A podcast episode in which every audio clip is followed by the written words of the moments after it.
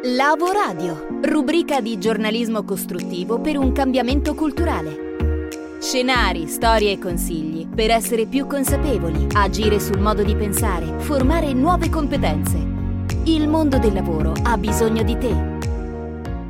La nostra playlist tematica si chiama Leggere per cambiare, ma io direi anche leggere per, per, crescere, per capire, per comprendere i cambiamenti che sempre più velocemente si stanno susseguendo e lo possiamo fare solo o anche grazie a libri interessanti come questo che è stato il mio libro dell'estate 2020, un'estate un po' particolare Mm, con i postumi della convivenza con questo Covid-19 che ci ha un po' spinti tutti o al turismo di prossimità o in casa e quindi ne abbiamo approfittato per leggere un po' di più. Tra i vari libri dicevo che ho avuto modo e tempo di leggere quest'anno, quello che mi è piaciuto in assoluto di più è Il futuro del lavoro e femmina, sottotitolo Come lavoreremo domani. L'autrice è Silvia Zanella eh, per Passaggi Bompiani e Silvia Zanella si occupa e scrive di futuro del lavoro, ha lavorato in Italia e all'estero per le più grandi aziende di HR e di consulenza al mondo, coniugando comunicazione digitale e risorse umane. Oggi affianca alla professione principale un'intensa attività di speaker, autrice, giornalista e formatrice. La potete trovare dovunque sui social, ma il suo sito personale è www.silviazanella.com.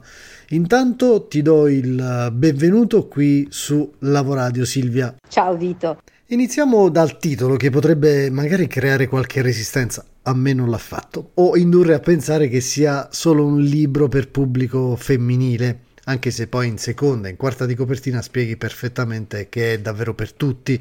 Ma questa scelta del titolo cos'è? Una provocazione, un invito, un desiderio?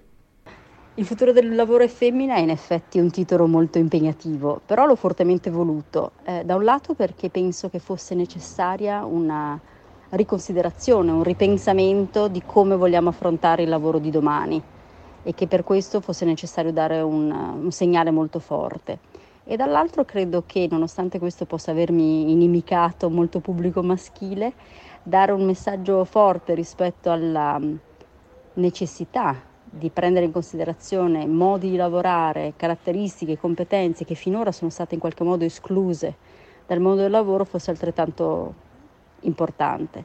È anche un auspicio. Eh, io credo, e questo l'ho scritto ben prima che uscisse il Covid, quindi eh, si tratta di qualcosa che pensavo eh, anche qualche mese fa e a maggior ragione ora ne sono più convinta. Abbiamo nelle nostre mani la possibilità di ridisegnare il futuro del lavoro, eh, specialmente in questo momento che vedrà anche una crisi sia del modello ma anche probabilmente una vera e propria crisi occupazionale. Abbiamo la possibilità di ridisegnarlo e quindi mi piacerebbe che tutti avessimo gli strumenti per poter decidere come eh, ricostruirlo assieme effettivamente è una bella opportunità dentro cui inserire e calare tante competenze soft che appartengono molto alla sfera femminile, lo sappiamo. Quali di queste devono esserci assolutamente nel nostro bagaglio personale e professionale? In questo caso parlo di uomini e di donne. Io credo che soprattutto l'esperienza emergenziale che abbiamo vissuto nei passati mesi ci abbia messo di fronte a una realtà molto chiara ovvero che senza fiducia, responsabilizzazione e attenzione all'altro purtroppo non è possibile fare nulla, a maggior ragione se siamo a distanza, ma anche in presenza. Ecco perché credo che parole quali empatia, cura, relazione, comunicazione, ascolto devono far parte del bagaglio di ciascuno di noi, non solo se abbiamo in carico un team o se dobbiamo gestire delle persone, ma anche se in qualche modo dobbiamo farci responsabilmente carico anche di colleghi e persone magari più giovani o la prima esperienza. Questo perché da un lato l'automazione non farà che in qualche modo far sparire tutta una serie di attività molto replicabili e quindi darà sempre maggior rilievo alle qualità più propriamente umane e dall'altro perché in un mondo decisamente più liquido, frammentato e distante Poter contare su competenze prettamente relazionali di comunicazione sarà davvero qualcosa che potrà fare la differenza.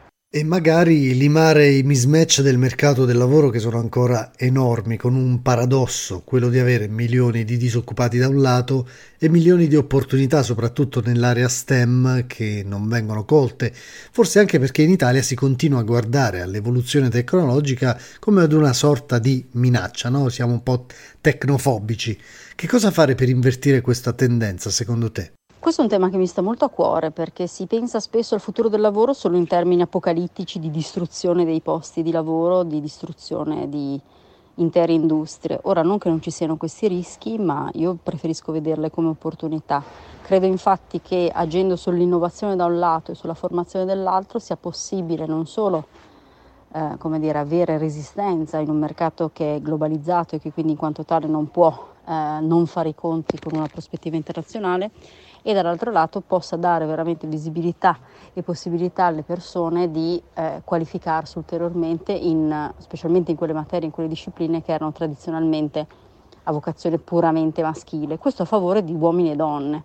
Eh, perché io credo nettamente che dalla contaminazione delle idee e dei punti di vista che anche la ricerca potrà fare passi molto più velocemente in avanti. Bene, scorrendo le pagine del tuo libro ci sono tantissimi spunti. Silvia, mm, partiamo per esempio dal tema dell'orientamento. No? Sappiamo che occorre fare molto di più, sia raccontando il mondo del lavoro, sia spingendo sull'imprenditività in un mercato che sta diventando sempre più flessibile e aperto, anche pieno di opportunità. Quanto possono contare gli esempi positivi da raccontare ai nostri giovani? Sull'orientamento fortunatamente si stanno facendo passi da gigante, da un lato perché sono sempre più accessibili le fonti che ti permettono di capire come funziona il mercato del lavoro, dall'altro perché sono anche molto più accessibili i modelli, i role model a cui fare riferimento e spesso sono persone poco più grandi o se non della stessa età di, dei ragazzi che hanno bisogno di queste informazioni. Pensiamo rispetto a dieci anni fa quanto sia incredibilmente più facile poter contattare le aziende, poter avere informazioni su di loro anche attraverso siti di eh, benchmarking e di commenti, un po' come i TripAdvisor del lavoro, quale può essere Glassdoor, Indeed.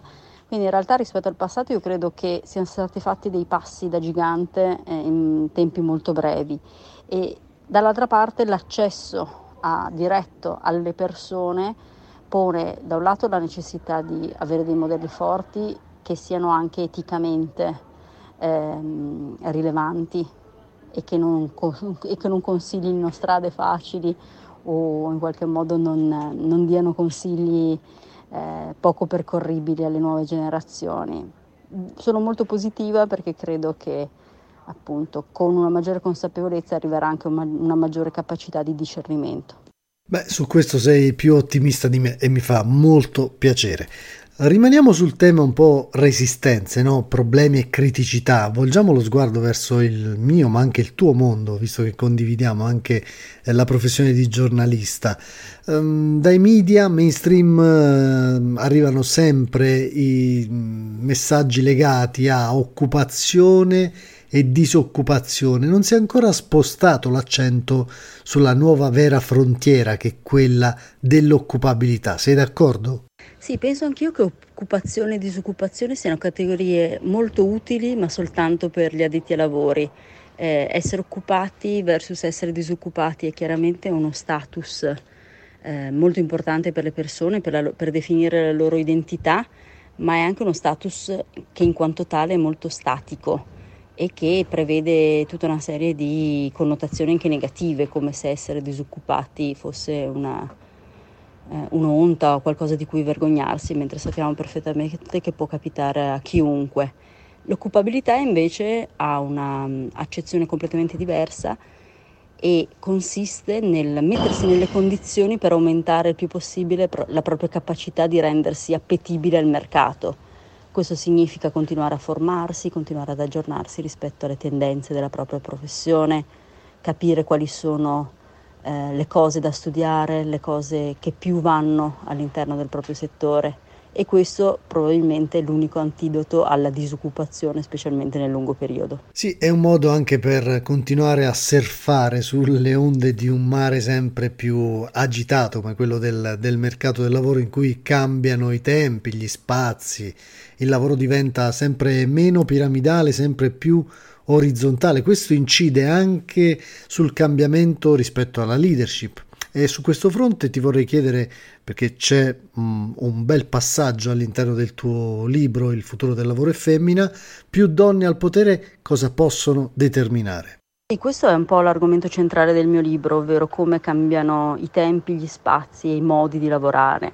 E io credo che diversamente rispetto al passato, ma anche eh, diciamo, ne abbiamo avuto testimonianza recente rispetto al Covid, si rendano sempre più necessarie competenze per gestire questa fluidità, questa liquidità, questa non eh, perentorietà diciamo, delle gerarchie e delle, e delle strutture organizzative. Ecco perché penso che eh, la leadership debba adattarsi, debba diventare più flessibile, più capace di ascoltare, di fare movimenti dal basso verso l'alto e non semplicemente con meccanismi di controllo eh, della pura esecuzione, ma anzi stimolando ed ingaggiando le persone affinché possano davvero fare entrare in circolo la quantità maggiore di idee e di contributi personali. Eh, più donne al potere potrebbero determinare un diverso punto di vista che non è necessariamente migliore, ma è semplicemente un'angolazione differente che a mio avviso potrebbe portare innovazione e soprattutto contribuire diciamo, a rivedere e ridefinire alcune cose che già pre-Covid risultavano molto frustranti sia per le persone che lavorano sia per coloro i quali le gestiscono. Il futuro vede anche sostanzialmente un cambiamento dal punto di vista proprio della collocazione mentale, concettuale del lavoro, che non è più un posto, ma un percorso, un percorso ricco di, di, di tappe frastagliate, accidentate, ma anche di grandi opportunità. E quindi tu scrivi nel tuo libro che occorre puntare sempre di più sulla employee experience. Di che cosa si tratta? Si tratta, a mio avviso, di un concetto fondamentale che implica per le aziende avere consapevolezza di tutto il percorso che le persone fanno con noi, da quando non ci conoscono a quando cominciano a prenderci in considerazione come potenziali datori di lavoro, a quando mandano il loro curriculum, a quando fanno la prima giornata presso di noi laddove vengano scelti, a quando invece vengano le loro candidature vengano rigettate e poi effettivamente quando iniziano il loro percorso e hanno appunto una vita potenzialmente in comunione col, con la nostra vita aziendale finché eh, arriva spesso e volentieri il momento dell'uscita. Considerare tutti questi aspetti eh, significa rivedere non soltanto dinamiche prettamente relative alle risorse umane, ma anche spesso al, a come sono liberati i processi di business e che tipo di aspettative eh, andiamo a creare in questi candidati e in questi collaboratori e che tipo di relazione vogliamo instaurare con loro. Ecco perché è molto importante eh, non considerare chiaramente le persone come dei numeri, ma come appunto personalità, caratteri e competenze a tutto tondo che possono contribuire anche all'identità organizzativa. Mentre parlavi visualizzavo un po' questo, questo concetto, questo percorso e pensavo che magari i millennials, la generazione Z, i veramente giovanissimi si troveranno a doverlo affrontare più e più volte nel corso della loro carriera allora a questo punto la classica domanda cosa vuoi fare da grande diventa completamente anacronistica e sbagliata forse. Sì, quando eravamo piccoli noi si chiedeva cosa vuoi fare da grande, chi diceva il calciatore, chi l'attrice, chi la suora. e io credo che adesso fare questo tipo di domanda sia completamente fallace o comunque poco significativo, nel senso che eh, noi stessi, eh, anche se facciamo lo stesso lavoro di dieci anni fa, sicuramente non lo facciamo nello stesso modo. Quindi se magari anche il nostro biglietto da visita è rimasto identico o il nostro titolo professionale non è mutato, non per questo non sono variate in maniera consistente le caratteristiche della nostra professione e delle nostre mansioni. Ecco perché mi piace pensare più al percorso lavorativo non tanto come una scala molto ben definita di momenti educativi, momenti professionali e alla fine la pensione, quanto di un percorso molto più eh, come dire, anche discontinuo e frammentato, ma che ci permette alla fine di avere molteplici identità e molteplici strade. Questo può creare chiaramente delle eh, così, preoccupazioni per chi invece sia un amante del posto fisso, ma credo che traghettandoci, traghettandoci verso un futuro che è in maniera costitutiva molto imprevedibile, sia necessario avere anche un approccio diverso che in qualche modo ci spinga a considerare tante ipotesi e tante porte scorrevoli, no? sliding doors diverse e che magari ci possono portare a essere anche più realizzati. Assolutamente condivido questo approccio e noi da Lavoradio lo stiamo un po' martellando ormai da tanti anni a questa, a questa parte. Um, siamo quasi in chiusura, ti volevo chiedere ancora un paio di cose mm, rispetto ai nuovi percorsi del recruiting, per esempio, che credo vadano ben oltre il curriculum vitae, che io sono un po' tranchant, lo considero anche questo abbastanza anacronistico. Ci racconti in sintesi cosa sta accadendo nel recruiting e come possiamo approcciare meglio ai cambiamenti che si stanno verificando? Sì, diciamo che con l'avvento del digitale il, um, il, curriculum rimane un documento molto importante al quale vale la pena dedicare molto tempo, ma al tempo stesso non può essere l'unica modalità di presentazione. Siamo tutti in un ecosistema, ecosistema che è sia fisico che digitale, le persone googolano il tuo nome prima di conoscerti, così come vanno a vedere cosa si dice di te e come in qualche modo ti relazioni agli altri online, e a maggior ragione anche i recruiter, i selezionatori fanno lo stesso. Ecco perché avere diciamo, un'identità digitale che sia coerente con, con quello che raccontiamo nel CV è a mio avviso una condizione imprescindibile e dall'altra parte è importante tener conto del quanto riusciamo a dare valore anche alle nostre relazioni, quindi che contenuti facciamo circolare, che domande facciamo, con che tono ci rivolgiamo agli altri, anche per una maggiore educazione digitale. Ecco perché penso che sia importante non considerare il CV come unico strumento anche quando si fa orientamento, ma che rimanga sì un caposaldo della propria ricerca di lavoro, ma che venga gioco forza unito ad altri elementi. Bene Silvia, abbiamo fatto un bellissimo viaggio all'interno dello scenario del futuro del lavoro che è sempre più femmina, ma è sempre più anche consapevole, è sempre più empatico e tante cose che ci siamo detti. Rispetto a quello che tu hai raccontato nel libro, quanta consapevolezza c'è da parte delle donne intanto e poi del sistema imprenditivo italiano? È pronto a questo cambiamento? Allora, io credo che eh, molte persone, uomini e donne, abbiano avuto, diciamo, con l'esperienza Covid, che chiaramente non è ancora conclusa, una, una qualche visione, anticipazione di quello che sarebbe stato il futuro del lavoro, nel bene e nel male eh, credo che una serie di eh, fenomeni che erano solo all'orizzonte si siano non solo molto concretizzati ma anche incredibilmente accelerati. Eh, ragion per cui penso che eh, molte cose che si tenevano in qualche modo sotto il tappeto siano invece emerse, molte frustrazioni eh, rispetto per esempio a essere gestiti eh, a livello di micromanagement o di persone che ti controllano a che ora timbri il cartellino, se, se rispondi o non rispondi a quella mail nel weekend, di sera e quant'altro. Le tante piccole eh, idiosincrasie diciamo, del sistema di lavoro pre-Covid sono in qualche modo emerse in maniera molto evidente eh, negli ultimi mesi. E idem lato imprenditoria, saper gestire o non gestire le persone anche sotto il punto di vista umano ha saputo eh, fare la differenza eh, nel, nell'era Covid. Ecco perché penso che la consapevolezza ci fosse in realtà già prima eh, e che adesso in qualche modo sia stata totalmente smascherata e sia impossibile tornare indietro. Bene, ce lo auguriamo anche noi. Allora, nel ringraziarti infinitamente per uh, questo tempo che ci hai concesso e invitiamo tutti a leggere Il futuro del lavoro e femmina di Silvia Zanella. Ci vogliamo lasciare con un tuo auspicio per il futuro, che è già in parte nel titolo del libro, ma vorremmo che lo esplicitassi ancora di più. Qui mi raggancio all'ultima domanda, ovvero alla necessità di non tornare indietro. Abbiamo la possibilità gigantesca di ridisegnare insieme il futuro del lavoro, di capire con quali valori, con quale etica e con quale categorie vogliamo costruirlo e credo che appunto questi mesi di transizione, di necessità anche di un qualche reset possano essere assolutamente funzionali eh, in questa direzione. Ecco perché il mio auspicio è che il futuro del lavoro sia migliore per tutti, eh, uomini o donne, non importa. Per approfondimenti, percorsi informativi e formativi personalizzati, scrivici a info-lavoradio.com con noi, nel tuo futuro.